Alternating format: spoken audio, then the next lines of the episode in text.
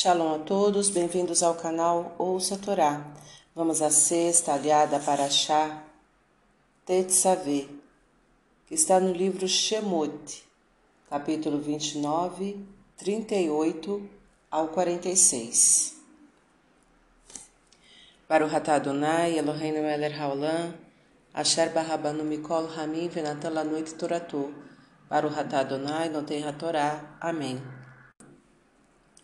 E deverás oferecer no altar dois cordeiros de um ano de idade por dia, um de manhã e um à tarde. E junto com o primeiro cordeiro oferecerá um décimo de uma eifá de flor de farinha de trigo amassada, com um quarto de hin de azeite batido, e para a libação um quarto de hin de vinho.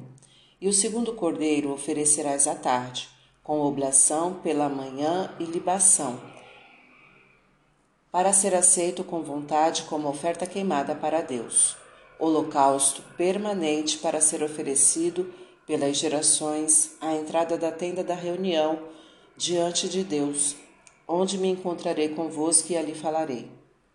E fixarei este lugar aos filhos de Israel, e será santificado o tabernáculo com minha glória, e santificarei a tenda da reunião, o altar, e Arão e seus filhos para servir-me e morarei entre os filhos de Israel, e serei para eles Deus, e saberão que eu sou o nome, seu Deus, que os tirei da terra do Egito, para morar entre eles. Eu, o nome, sou seu Deus. Amém. Baruch Adonai Eloheinu melech haolam. Asher natan lanu toratot toratemet v'haeu lanatah betorreino. Baruch Adonai, não tem Torá. Amém. Os comentários os cordeiros simbolizam a liberdade. Vide Cordeiro Pascal. De manhã simboliza o início do dia, isto é, o nascimento. À tarde simboliza o fim do dia, isto é, a morte. Durante toda a vida, desde seu início até o seu final, devemos nos lembrar que a liberdade vale qualquer sacrifício. A farinha simboliza os recursos materiais, o azeite simboliza os recursos espirituais, unção, o vinho simboliza a alegria. A liberdade deve ser utilizada com recursos materiais, espirituais e com alegria.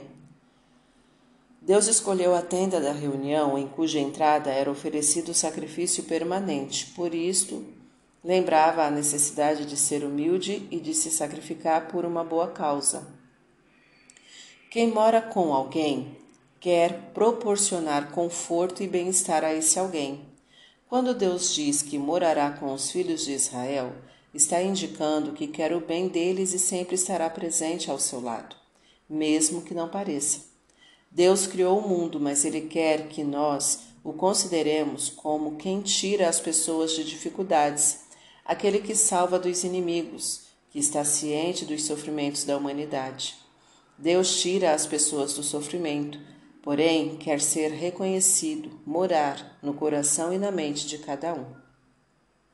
Deus não tem forma, porém tem nome, para poder ser chamado, e Ele quer que as pessoas sejam capazes de acreditar nele mesmo sem vê-lo. Para refletir, a liberdade é algo oferecido por Deus. Valorize-a e esteja alegre por poder vivenciá-la. Esteja disposto a se sacrificar por ela utilizando os seus recursos materiais e espirituais. Seja humilde, pois Deus preza a humildade.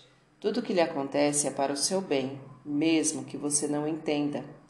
Reconheça todo o bem que Deus lhe faz, mesmo que você não possa enxergá-lo nem conceber sua essência. Para exercitar, você se sente livre? Comente, compartilhe conosco. Está gostando do conteúdo do canal? Então curta, comenta, compartilha. Se ainda não é inscrito, se inscreve, ativa o sininho e fica por dentro das novidades. Shalom a todos.